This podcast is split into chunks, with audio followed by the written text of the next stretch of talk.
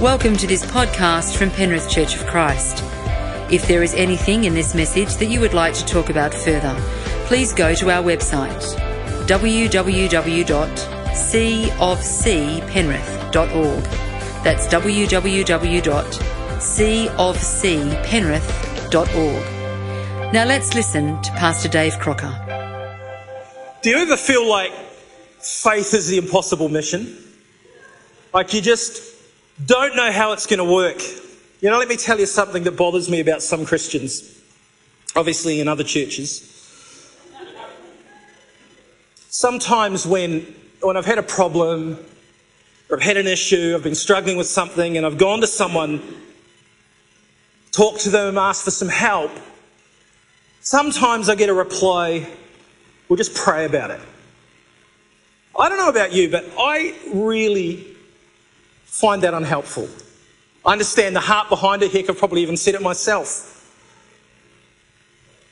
That it doesn't help me at all. I mean, I want to know how do I pray? What, what do I ask for? What, is it, what does it look like? Is it something God will do? How do I know if He's going to do it? What if He doesn't? Have I got enough faith? Anyone else here ever felt that frustration? Profound disappointment with that response. And I reckon if you've been a follower of Jesus for more than about five minutes, you'll understand the tension of dwelling in the unanswered prayer. Kerry and I uh, are praying for a particular issue in our family. We've been praying for five years. We've, we've fasted, we've prayed, we've done everything we can in the natural, and we still haven't had the breakthrough that, that we've been looking for and praying for. It's really hard to live in that place. It's really easy to ask the hard questions. Is it my fault? Did I do something wrong? Is my faith not big enough? As Janelle said, today we launch our, our faith promise offering an amount that we pledge to God as He enables us to do it. For Kerry and I, it'll be an amount that we can't afford to give right now, but we'll seek God and we'll trust Him about how much He wants us to give. I remember time I, was part of another church and, we did this and we were trying to, to build a building and, and Kerry and I we stopped and we prayed and we talked to God and we, we both felt we got the same number. So we, we went to church on that particular Sunday and we wrote down a number that was an incredible amount of money for us at the time and put the pledge in. Well, about six months into it, we decided to check how we were going and, and to our horror discovered that the amount that uh, they thought we'd pledged was double what we thought we'd pledged. Maybe it was a nice trick by church. We'll just double everyone's pledges and see what happens. Maybe we, we wrote down the wrong number or forgot what we'd written down we talked about it and I went, you know what? The first amount's going to take a miracle. The second amount's going to take a miracle. Double a miracle is still a miracle. Let's just go for it. So we trusted God. We, we did what we could. And the end of the year, we realized that we had been able to pay off that pledge. We worked out our income. We worked out our, our tithing and our offerings and all the other charitable stuff and how much money we'd given here and there. And we have no idea at all how it worked. It made absolutely no sense. But God had done a miracle. You know, it's about outreach. It's about furthering the kingdom of God. It's about people encountering the reality of who God is that might not otherwise have an opportunity to do that. There's a, a tension that I, I want to address this morning, and that's how does faith work? What is it? How do I take a step of faith if you've heard that language that Christians like to use? And I reckon faith is probably one of the most misunderstood concepts in the Bible. We, we often put it in the realm of the mystical, that spiritual thing that's out there that, that we know we should have, but somehow it just seems so unobtainable. It's intangible. I'm hopeful that today's message will help you not only in the faith offering at the end of the month, but in your life in general. The offering will come and go, but we can live lives of faith moving forward. Text for today's message is probably no surprise if you've been around a little while. Hebrews chapter 11, called the chapter of faith in the Bible. Starting in verse 1. Now, faith is confidence in what we hope for, it's assurance about what we do not see. This is what the ancients were commended for. By faith, we understand that the universe was formed at God's command, so that what is seen was not made out of what was visible. To understand this, this passage, I've talked to you a lot about how we treat Scripture. We need to understand context. We need to understand what this chapter does appearing in the middle of the book of Hebrews. It's not the, the, the, writer of Hebrews writing away and goes, you know what, I'll just throw in a chapter on faith for good measure and then moves on. It's part of a narrative that the author is trying for us to understand. And Hebrews chapter 10, beginning in verse 32 through to 34, and I'll read you that, this. Think back on those early days when you first learned about Christ. Remember how you remained faithful, even though it meant terrible suffering. Sometimes you were exposed to public ridicule and were beaten and sometimes you helped others who were suffering the same things. You suffered along with those who were thrown in jail, and when all you owned was taken from you, you accepted it with joy. You knew that there were better things waiting for you that will last forever. It's the kind of life that the book of Hebrews is trying to help us live. It's written predominantly to Jewish Christians who were facing incredible persecution at the time.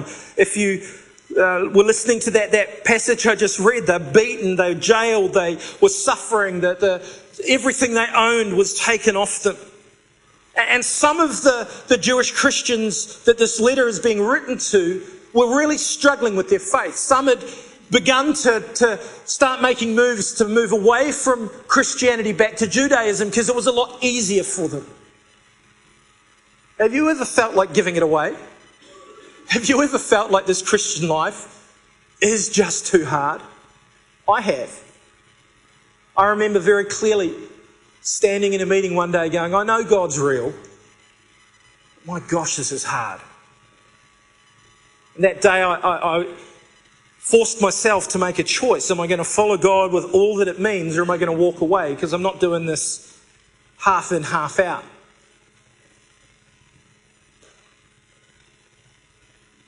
The book of Hebrews paints a picture of how incredible Jesus was. That's what kept me in my darkest times is remembering who he was and what he'd done for me. Remembering that the times that, that he had helped me walk the journey, that I was struggling, that, that the miracles that had taken a place around my life, I remembered who Jesus was and what he meant to me. And that's what Hebrews is trying to teach us. Paints a picture of an incredible Jesus. A life that looks at the high price of love and then accepts the possibility joyfully. Does what love demands no matter what. No matter what the, the Jewish Christians were facing, the persecution, it's trying to teach them that we should joyfully accept that because we should live lives that are full of love for who Jesus is and there may be consequences to our faith. We, we don't suffer particular persecution here in Australia. We, we, we've got it pretty easy relative to what takes place in the rest of the world. Janelle's off to Nepal soon. I've been to Nepal and and I remember being in a meeting and, and we came in and, and I spoke for a few minutes and we, we prayed and then we were whisked out in the van and taken away before the fanatical Hindus worked out that we were there. Because if they'd known that we were there, they wouldn't have persecuted me, they would have beaten the Christians. Parts of this world, people die for their faith. This is what was happening in Hebrews painting a picture of living a, a radical kind of, of love. It, it tells the, the truth of who Jesus is. Let me run through some of the things that Hebrew tells us quickly. Giving himself once for all as a final sacrifice for our sins. Jesus is perfecting us for all time by a single offering, giving us a clean conscience by his own blood. Being our sympathetic high priest before God, interceding for us day after day in heaven. He is our God. He remembers our sins no more. He promises to never leave us or forsake us. So we're encouraged to, to live a kind of countercultural life, breaking assumptions that, that our security, that, that, that the comfort and ease, that, that, finance and, and money and, and, and having stuff is necessary for life. And people who are free from the drive for wealth and safety and leisure. People who know there's only one life to live. And it's the things done for God, for His kingdom, that last forever. I got a friend who says regularly, in the end, it's all going to burn anyway. Where are we putting our wealth? not talking about laying down money, I'm, I'm talking about building treasure in heaven. Who are we living for? Are we people that could live this radical kind of love? The power to be joyfully sacrificial in the path of love found at the end of that last passage. You knew that there were better things waiting for you, would last forever. So if we don't live in this great confidence in, in what's ahead, we, we tend to live in the now. We live in the moment. We, we focus on what is happening and going on around us right now. When, when it comes to make a choice, perhaps in context of what we're talking about today, our faith promise offering, if we're just thinking about now, if we're thinking about, as Janelle said, what our bank balance or our budget looks like now, are we thinking about the things that last forever? When, when, we're faced with a choice, if we're not living this hope that of the things that are to come, we get tied up in the moment. And that's a tension for us. The writer of Hebrews is telling us that what happens in the now can be endured in the light of what to come, what is to come. Love always pays a price. Love acts when others don't. Love refuses to act when others do. Love stands up, pays attention, cares, it's patient, it's kind. Love costs. If this life is preparation for eternity. We're free to risk the things that we have because as Paul says in Romans 8:18, the sufferings of this present time are not worthy to be compared with the glory that is to be revealed to us. So what more can God say about this radical kind of life that, that we're called to live? In Hebrews chapter 11 is the answer. He gives us examples of people who laid hold of the promises of God. This thing out there in the future that, that they thought God had spoken to them about. They lived a kind of life that lived knowing that the promises of God would come to pass. They lived lives of faith. And Hebrews chapter 11 tells us stories of people who lived lives of faith. And for most of them, they never saw the fulfillment of the promise that they were believing in in their lifetime yet they're still called heroes of faith. I want to get back to Hebrews 11 and help us understand faith today, hopefully. I'll read it again. Faith is confidence in what we hope for, assurance about what we do not see. This is what the ancients were commended for. By faith, we understand that the universe was formed at God's command, so that what is seen was not made out of what was visible. Now, this passage gives us a, a, a, twofold definition of what faith is, and we're going to look at, at both those parts. It says, now faith is the confidence of things hoped for and the assurance of things not seen. The, the words confidence and assurance in, in that passage are actually really serious words. The words that are, are really hard to actually translate into English. Understanding them isn't simply an academic exercise. Faith is not an academic exercise. You just have to ask ourselves do we have faith? How do we know we have faith? What is faith? How do we know we can have it? What hangs on whether we have faith or not? That the idea of faith is immensely practical for our lives. It's not just a concept that's out there, it's something that, that we should be living with in here. And that word confidence is not used anywhere else in the New Testament. It's the only time that word appears. Outside of the New Testament, it's used to mean things like evidence or proof or an argument, something objective, something that, that's real rather than subjective or the way that we feel about it. We don't use the word proof or evidence in that passage because it can seem hard to understand or make sense of it. How can faith be evidence? Don't we need evidence for faith? And here's where things will get a bit messy. Verse 3 tells us the evidence that we have is that our God created the universe. He created the seen out of the unseen by His word. How can we have assurance about what we do not see, the creation that took place when we weren't even there? And stay with me this morning. I'll, I'll try to make it as clear as mud for us. To, to get a good grip on this passage, we have to actually look at another passage which talks about unseen or invisible things. Romans 1:20 for since the creation of the world God's invisible qualities his eternal power and divine nature have been clearly seen being understood from what has been made so that people are without excuse. That, that word understood is the same word used in Hebrews 11. By faith, we understand that the universe was formed at God's command. So now we have Romans 1.20. We understand the invisible qualities of God by what has been made. And Hebrews 11.3, we understand the invisible word of God is behind creation. Romans seems to tell us that the evidence we have that God made things is that they're made, that it points to a creator. And Hebrews tells us the evidence that God made it is faith.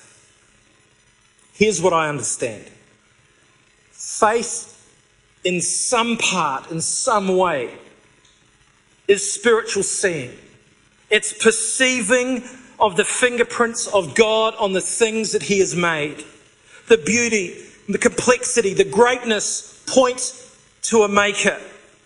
If you ask me how I know the hospital is just around the corner, it's because I've seen it.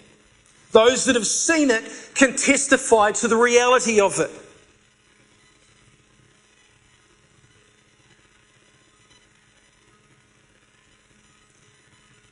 Yet some of us look at the same thing and see something completely different. Some people see the evidence while others don't. Let me give you an, an, analogy. If we could put the next slide up, you can't see it with the lights on particularly well. But if you're around in the 90s, there was a particular, thanks Percy, there's a particular craze going around. They're, they're called stereograms. You, you, look at something that looks just like a cacophony of, of colour and shapes, but buried in the picture, if you look deep into the picture, you let your eyes go out of focus, there's an image. I've tried it on the big screen and I can't get it to work for me, so I know some of you will be sitting there going cross eyed trying to. If you can see what's in there, uh, that would be awesome. You can let me know. Who, who remembers those? Lots, you can turn the lights on first, thanks. I had one on my wall and I used to love standing there staring. Once you've seen the image in it, you can see it so quickly, right? There's actually a house in that one of for you, and, and you can have a look at it on a computer screen. Just Google it. You can actually see it on your screens. They're quite fun. Once you've seen it, no matter what someone says to you about whether they can see it or not, you'll never accept that. You've seen it. And for someone who can't see it, who has no idea what that is, they're never going to believe you that there's an image buried in there because they can't see it. It's kind of what I'm talking about with faith that when we see the fingerprints of the Creator on His creation, we see that. We believe that in faith. We've, we've seen it. No one can argue otherwise with us because we've seen it. And it's pointless arguing with someone about its reality when they can't see it. And so we're back to the first part of Hebrews 11. Faith is the confidence of things hoped for. Another word for confidence might be substance, reality, evidence. That's how that particular word gets used in, in other places. And if it's how it's used, it's how we should think. So, what is this substance, this confidence, this evidence of the things we hope for? I believe it means that faith grasps hold of the richness the goodness, the power of the promises of God. It holds on to those promises so firmly that the faith itself is the substance of the thing that we're hoping for. It doesn't just feel confident that it will someday come to pass. Faith lays hold of it as if it's got it already. It's experienced it perhaps in some spiritual way. Enjoyment of the promise is almost a down payment on the receiving of the promise. Let me summarize it like this faith is a spiritual tasting of what God has promised, so deep that we feel an assurance of the things we hoped for. Faith is seeing the invisible fingerprints of God in the things that He has made. By one, we know His wisdom and power to make us, by the other, His goodness and grace to save us. Faith holds on to the promises of God. This morning, I want to give us quickly as I, as I come to finish. In fact, the worship team can come and join me. I've only got a few minutes left. Short message today. I want to give us two things about faith that help lock it into our daily lives, the reality of it. First, we must understand the promises of God. If faith holds firmly to the promises of God, we have to know what God's promised. And that's where things can get messy for us because this is the hard thing. Do we know what God promises? Sometimes I think we wonder why God's not answering our prayers when we're perhaps praying for the wrong things. See, God's not going to go back on his word. If God promises it, he will do it. And here's, let's look at the hardest one for me. We've already touched on it this morning. I've prayed for numbers of, of people who are dying, prayed for healing. And to date, they've all died. But I still keep praying. And I still keep believing. And I'm going to continue to pray and I'm going to continue to believe. Because you know what the Bible says? It says that in heaven, there is no more pain, there is no more suffering, there are no tears. So when I pray for someone to be healed, I know with faith that'll either happen here in this world or it'll happen in the next. And we can look at that situation and go, God didn't answer my prayer, but maybe God has answered your prayer, but not in the way you wanted it answered. Perhaps we, we can gather and we could have an incredible prayer meeting here and, and pray that God would feed the, the hungry. God might just show up and go, That's not my job, that's your job. Get out there and do it. See, sometimes I think we pray for the wrong things or, we don't understand what the Word of God says and promises. See, when I, I, I had a, a major uh, bill that, that needed paid, I, I owed so much money while I was at Bible college and I was struggling and I was believing in God for a miracle and and I put my bills up on, on the wall and I would look at, at the promises that, that God about finance in my life and I would pray those verses over my bills.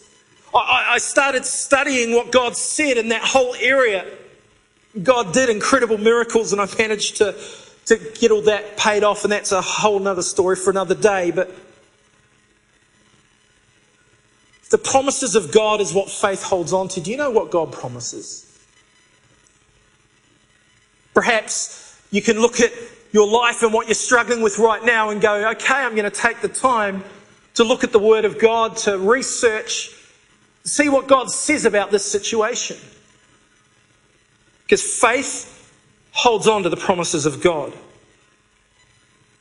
The second thought this morning is this that whole chapter of the book of Hebrews starts with one powerful word now. Now faith. It means right here, right now, in this moment. Now faith is for today. Now faith is for the, subs, the season that you're in. Now faith is for your struggles. Now faith is for your breakthrough. Now faith is for your tomorrow. Now faith that God will meet you when you reach out to Him. It's faith that the promises of God are real. we need faith for our now. We need faith for this moment. We need faith for what's going on in your life right now. We need faith for the struggles that you're facing.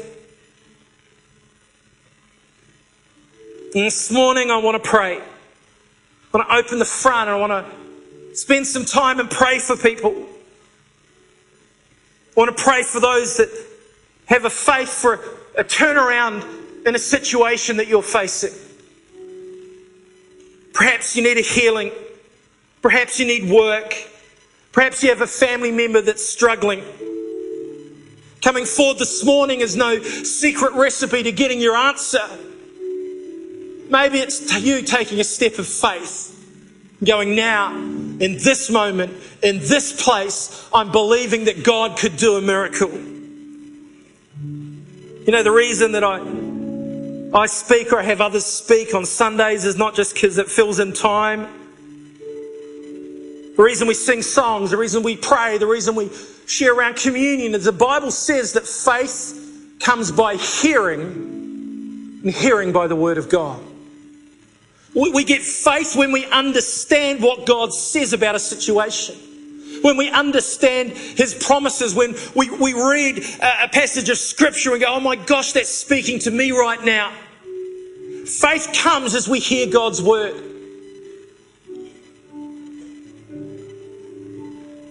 In Hebrews chapter 13 and verse 8 says that God is the same yesterday, today, and forever. The miracles that God has done in the past, He can do today and He can do forevermore. God can do in your life today what He's done in other people's lives. He's the same. He's not changing. It's not, He's out of answers today. Sorry, He's reached His quota. You can wait for next week. He's the same yesterday, today, and forever. And some of us have to dwell in the zone of the unanswered prayer. And it's hard. And it hurts and it can question our faith.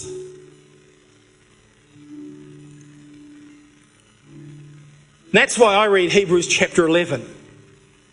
And I look at the list of heroes of our faith who never received the answer to their prayer, but were still heroes of faith because they held on to the promise of God with hope for what lies ahead, knowing that the, the, the future joy is worth the present pain that the hope of, a, of eternal life, of this life with God, is, is so worth whatever I have to put up with right now to get there. That we would live a life like these people in the book of Hebrews, a radical love, of believing in God no matter what my the circumstances look like, no matter what gets taken off me. Live a radical life of faith, of love. So, God, this morning, will your children come? Your word says that faith, as small as a mustard seed, can move a mountain. That faith calls things that are not as though they were. So, God, I want to lift up the knots in this room right now. Those that have not had an answer. That have not had a healing, that have not had a breakthrough, that have not had their miracle, that have not seen their family member saved, that have not overcome the darkness, that have not overcome the addiction, that have not overcome the suffering of their life right now. We lift the knots to you and we call them as though they were. We speak faith this morning. We hold on to the promises or your word says that in Jesus Christ, the promises of God are yes and amen. And so we stand with Jesus today and we proclaim yes and amen. Let it be. Thank you for listening to this podcast from Penrith Church of Christ. If there was anything in this message that you would like to talk further about, please go to our website on www.cofcpenrith.org. That's www.cofcpenrith.org.